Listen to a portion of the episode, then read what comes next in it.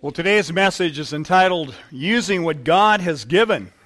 God has given each and every one of us a gift, a talent, an ability, some resources, and He expects a return on what He's given us. Today we're going to look at what the Bible calls, well, yeah, I guess it does call it, a parable. I love the parables. Remember when Jesus went around preaching and teaching? Uh, they didn't have the Bible like we have. We can say, hey, would you open to Matthew chapter 25, you know, verses today, 14 to 30? Well, they couldn't do that. They had the Old Testament, they had the scrolls, but they were kept in the temple or in the synagogue. The common man didn't have one. Remember, Gutenberg, the printing press, New Testament hadn't been written yet. And so, one of the teaching techniques of the rabbis was to, to use a parable, sort of a story, if you will. We remember stories, don't we? And, and the word parable comes from the Greek word para bole. Uh, we get our word parallel from it. You know, you might think of railroad tracks run what? Parallel to one another. So if you think of a parable, as an earthly story, but it has a heavenly meaning. There's a heavenly attachment to this. And in today's parable, um, Jesus is going to talk about a real wealthy guy, a businessman, who goes on a business trip and he entrusts his servants, three of them, with some of his money to carry on the business.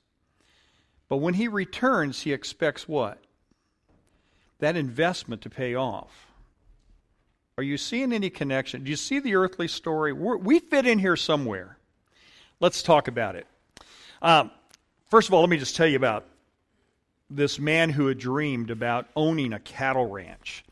And um, finally, he had saved enough money to buy himself a spread out there in Wyoming. And uh, his best friend had heard about this cattle ranch and he wanted to fly out and see it. And so he went out, his friend picked him up, took him to the ranch, and he says, So what did you end up naming your ranch? He says, Well, my wife and I couldn't agree on what to call it, but we settled on the double R, Lazy L, triple horseshoe bar, seven lucky diamond ranch. He said, Well, that's quite an impressive name, but where are all the cattle? He said, Well, that's the problem they didn't survive the branding. Now, today, as we read this, I don't want you to get so caught up in spiritual gifts that we don't survive servanthood. All right? God has a job, He has a, a, service, a ministry for every one of us. But the key is to not to think that you must do everything. But we are to use what we have been given well. Are you getting this?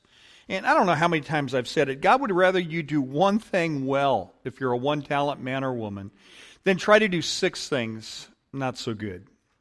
So, 1 Peter chapter 4 verse 10 gives us the principle of use. Each one should what's the next word? Use whatever gift he has received. Now, who do we get these gifts from? We get them from God. Some are 10 talent men, some are 5 talent men, some are 2 talent men, some are 1 talent men. But I believe everybody gets at least one gift. And, and I kind of think that motivational gift is our main gift, and it spins off into other areas of ministry. But we should use it to serve ourselves, correct? All on me? No. On others. Are you getting this? Faithfully administrating God's grace in its various forms. These gifts, talents, and abilities take on various forms. We're to use them to serve one another, and it's all a part of God's grace. Now, let's look at seven principles from this text this morning from Matthew 25, 14 to 30, and look at how we are to use the gifts that God's given us. Number one, here's a principle number one. it is the principle of ownership. Everything belongs to God. I think we sometimes forget that. You know, I talk about, would you like to come over to my house? I'll take you over in my car, and you can meet my children and my grandchildren and my wife, and we talk about myself. But who does it all really belong to? It's all God's. Our kids are just on loan to us, they don't belong to us. Now, I get that. We, we use the word my, but we better understand ultimately this principle is it all belongs to Him. I don't even belong to me. Read Acts 20 28. We are a blood bought church. He purchased us with His what? Blood. So I don't even belong to me. I belong to God. I'm in service to Him. Matthew 25 14. Again, it will be like a man, the parable begins, going on a journey. And you know, it was very common in Jesus' day for wealthy men to go on long journeys to expand their businesses. And, uh, you know, they didn't hop on their own private jets like the rich guys do today and, you know, get there and they're back the next day. You'd have to board a ship if you were going to go overseas. And it would take months, maybe upwards of a year, to come back home. But in the meantime, you know, someone's got to pick up the mail. You know, someone's got to water the dog or feed the dog and water the plants. Or do you feed the plants and water the dog? I'm not sure. And, and someone's got to carry on the business while he's out expanding. And so he entrusts this task, his property, to his servants. Again, it's like a man going on a journey who called his servants and entrusted, notice the next word, his property. See, it's all his, but he's entrusting it to them. And so God has entrusted some things to us. Are you getting the parable here? Are you getting the earthly story? Are you getting the heavenly meaning? God has entrusted some gifts to us, some things to us. It all belongs to Him. And He expects a return when He comes back. Now, allocation, principle number two. God has given me some talents. Notice, to one, He gave five talents of money. This tells me this was a rich guy. A talent was a measure of weight. And you might want to consider five talents, check this out, worth $1.5 million. Told you this was a rich dude. He's given five, $1.5 million to this guy. Did I say dollars? Big mistake. The greenbacks in my wallet, those dollars, that's called currency. In the Bible, money is always gold or silver. The stuff on my wallet since we went off the gold standard is worth paper, whatever the paper is. Now, we say it's worth uh, maybe one bill is a 10, one's a 5, one's a 100. They're just worth that because we say they're worth that. But God's money was gold or silver. This guy gets 1.5 million of real money, not currency. Big difference. But the other, he receives two talents. That's 600,000. And to one, to the other, one talent. That's, that's 300,000 each according to his ability. And so, even that one talent man was entrusted with a great deal of money. Would you not agree? I mean, how many of you would entrust $300,000 to somebody? You'd say, Boy, I trust this person. So, they're all capable, each according to their ability. Even the one talent man had the ability to do what the other two did. We're going to see that. But he just didn't do it. Allocation. Everybody gets something. Now, today's talents, you know, we, when we talk about a talent, and I remember for years as a kid, that's the parable of the talents. It's talking about, you know, people that are talented. They can hit a baseball further than anyone else or shoot a basket, make it in this little round thing with amazing regularity. And those are talents and those are gifts, and you can even make money with that ability. Would you not agree? And and it can be money, but it's all of these things if you stop and think about it.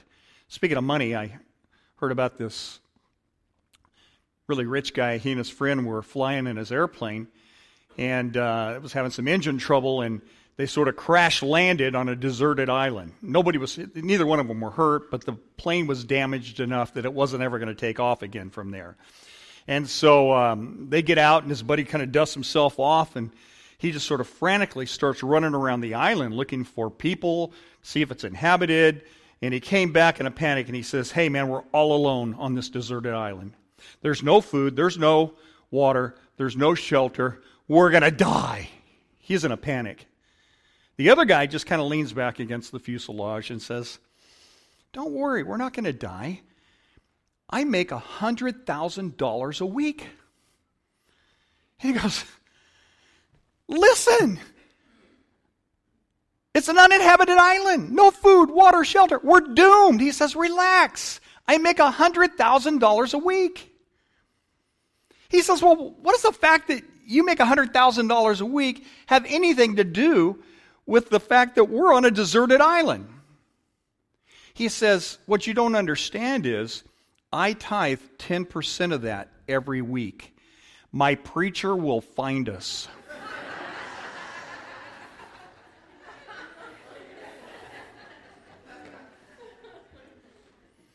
to one, five talents, to another, two talents, to another, one talent of money.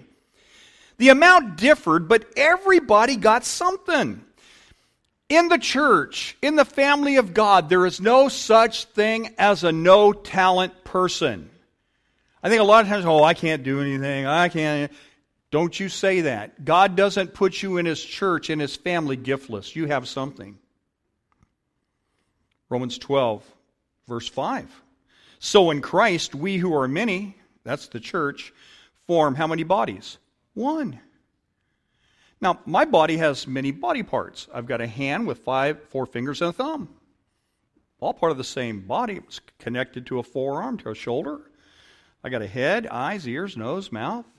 Just one body, though. And I don't know what role you play in the body. Maybe you're the, the eyes, maybe you're the ears, maybe you're the feet, maybe you're the big toe, small toe. I mean, all the body. I, I want every part of the body. I don't want to lose one part of my body. I don't even want to lose my baby toe. Do you? So, we're all important. We all have been given something. You're unique. We have different gifts, but it's according to God's grace that He has given those. Now, some of you may be 10 talent men and women, 5 talent men and women, 1 talent. It doesn't matter. Just you do, you're going to be held accountable for what you have been given. God is a, uh, um, has given an um, allocation of gifts to you. Now, accountability. God expects me to use them. Here's the point He expects me to use them. Verse 19. After a long time, how long ago was it that Jesus says, I go to prepare a place for you, but I will come again? That has been a long time ago, hasn't it? Wouldn't you agree? But wouldn't you also agree? Doesn't mean he'll be gone forever either. He's coming back. And I want to be ready for that. And I want our church to be ready for that. And you're going to want to be ready for that day when there is some accountability. God expects me to use this. After a long time, the master of the servants came and settled accounts with them. He wanted a return on his investment. And the same is true of my life, and the same is true of your life. And one day, God's going to do an audit of your life. He is going to say, What did you do with the gifts, talents, and abilities and the resources I gave to you? And he's going to expect an answer. Are you seeing the parabole, the parable, earthly story, heavenly meaning? Because Antonio's voice was so high and squeaky, he did not make the tryouts for the Cremona Boys Choir. Oh, he wanted in that choir so bad. When he took violin lessons, the neighbors persuaded his parents, please make him stop. Yet Antonio still wanted to make music. He loved music.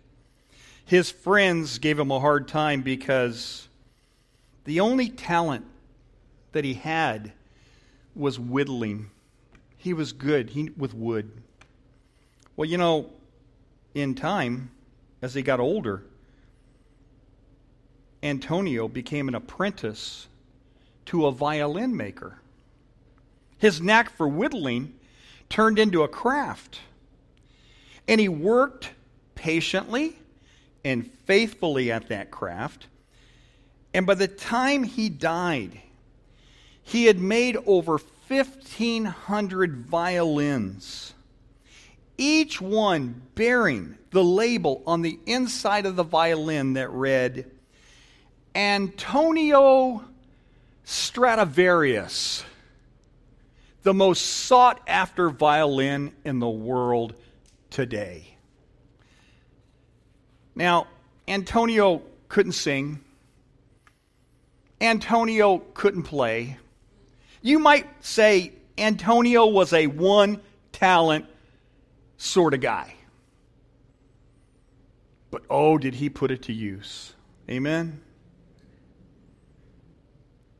His responsibility wasn't to play or to sing, God held him responsible for making the violins that are still making beautiful music today. Are you getting this?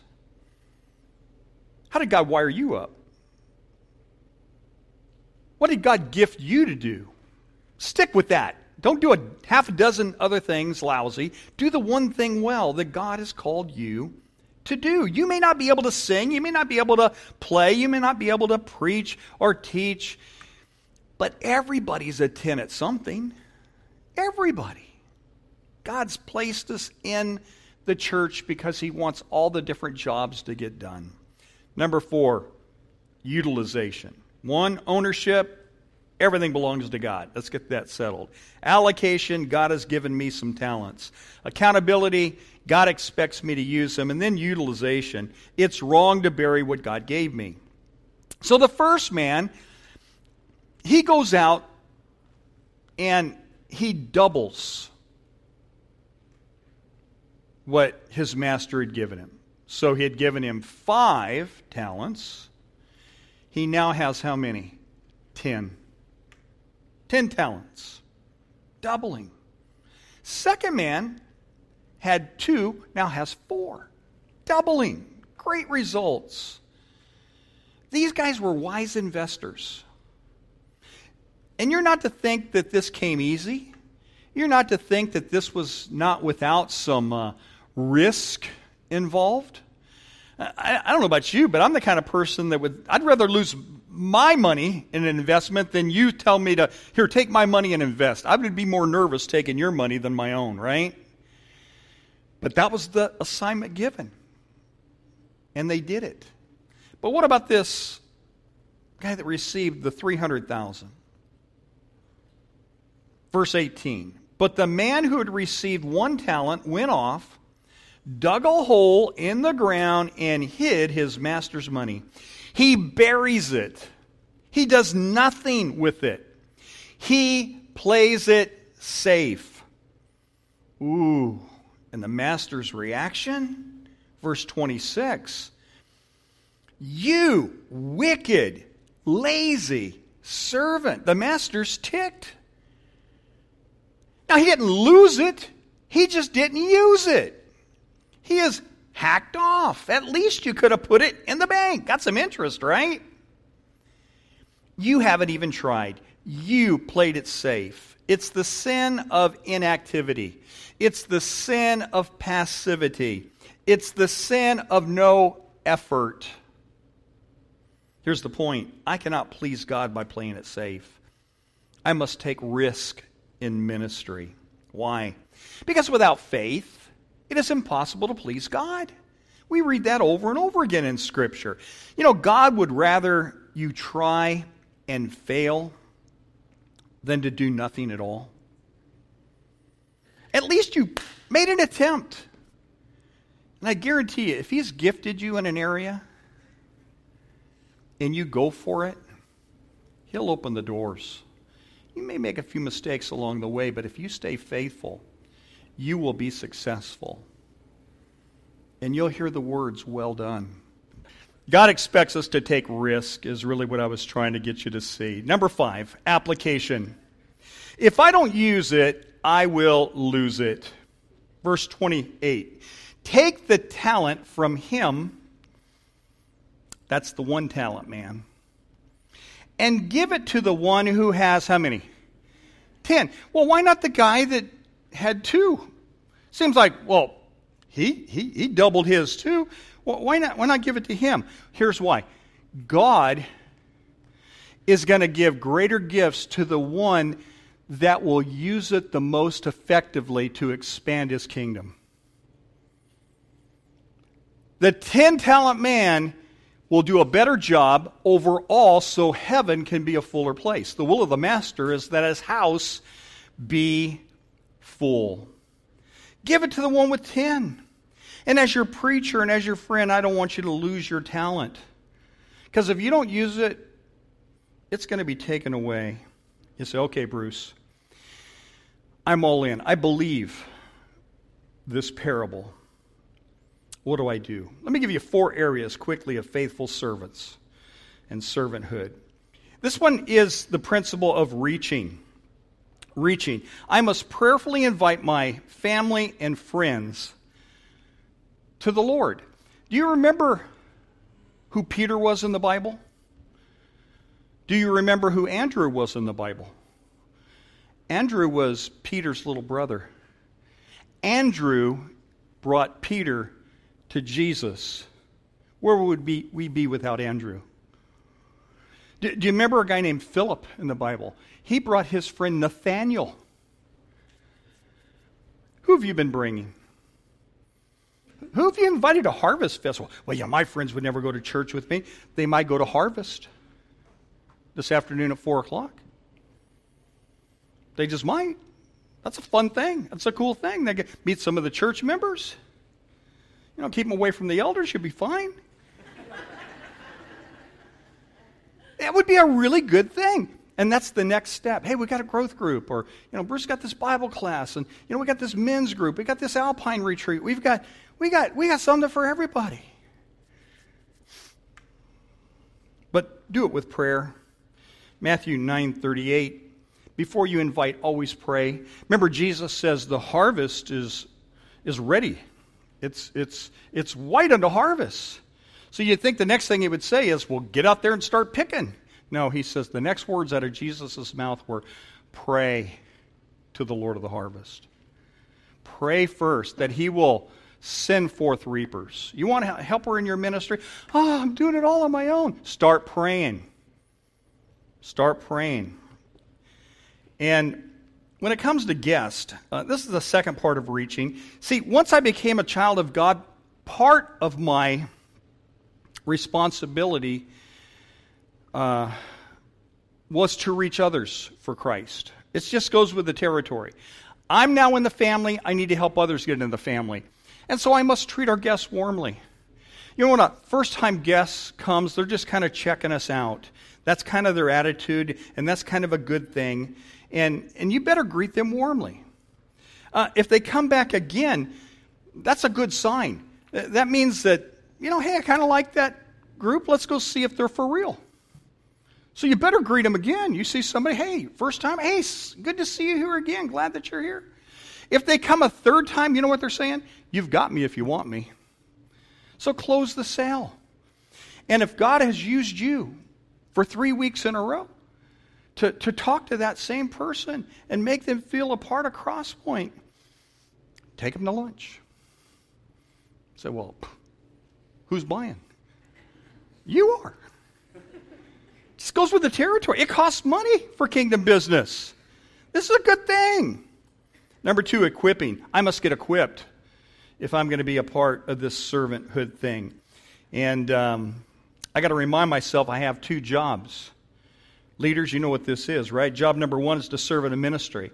I don't care if it's youth ministry, worship ministry, sports ministry, facilities ministry, you know, whatever it is, get involved. But then your second job is to get, don't do ministry alone. Get someone involved with you and teach them that they have two jobs the ministry they're involved with and to get somebody else as well. Do you see how this goes? Paul told Timothy, The things which you have heard from me among many witnesses, the same commit thou to faithful men who will be able to teach others also, who will be able to teach others also, and so forth. That's how that principle goes. And then there needs to be funding. No ministry can operate without funds, and so I must be willing to fund the church. Malachi 3 8 to 10 says, Will a man rob God? Yet you're robbing me. But you say, How? How am I robbing you? Well, you don't bring in the contribution, you don't bring the tithes, you don't bring in the offerings.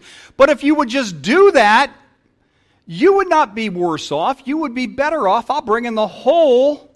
You bring in the whole tithe, I'll open the windows of heaven and pour out such a blessing on you, you won't be able to contain it.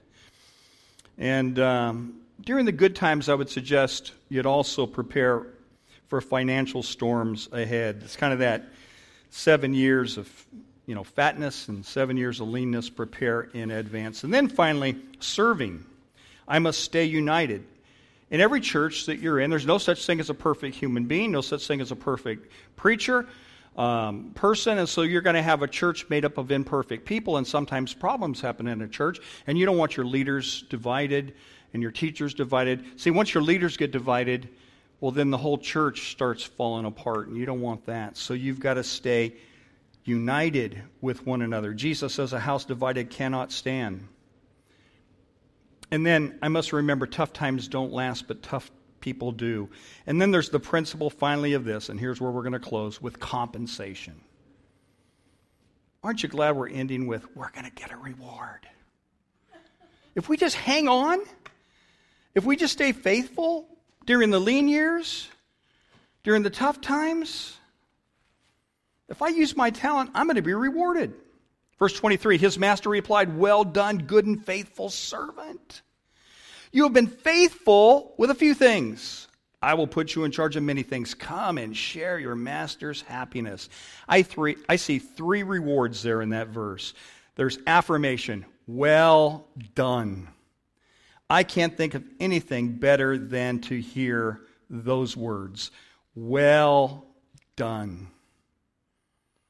When I die, here's what I've asked God for. I think it's okay to ask God for stuff, don't you? I said, Lord, when I die, and you hold my hand like you said and you would in the 23rd Psalm, and you will carry me, hold my hand all the way through the valley of the shadow of death. So he doesn't just take me halfway and then leave me, you're on your own. All the way through. I said, God, the first people I want to see are my mom and dad. And then my family that I led to the Lord. You know, I led my Uncle James to the Lord two weeks before he died. And then I want to see anybody else I led to the Lord or had a hand in leading to the Lord that maybe has already gone before me. Maybe people I don't even know, just barely knew, maybe planted a little seed, somebody else watered, God gave the increase. I want to hear their stories. I want to, God, would that be okay? I think that would be a cool way to start off eternity. So that's my prayer request. But the first thing before any of that happens, I will hear, Well done. Ooh, look forward to that. And so will you. And then there's promotion. You've been faithful over a few things. I will put you in charge of many. And then there's celebration. Come and share your master's happiness. The happiest people I know are those that are using what they've got for God and His church and others. Let's pray.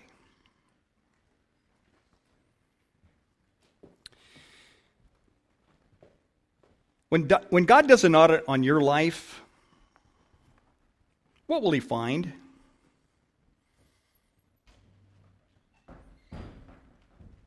You say, Bruce, this morning, I believe what you read in that parable. I, I see where I fit in.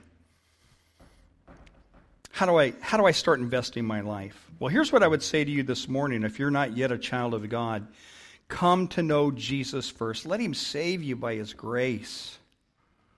We had communion together today, and Dave talked about how at the foot of the cross, Jesus and his blood and his sacrifice cleansed us.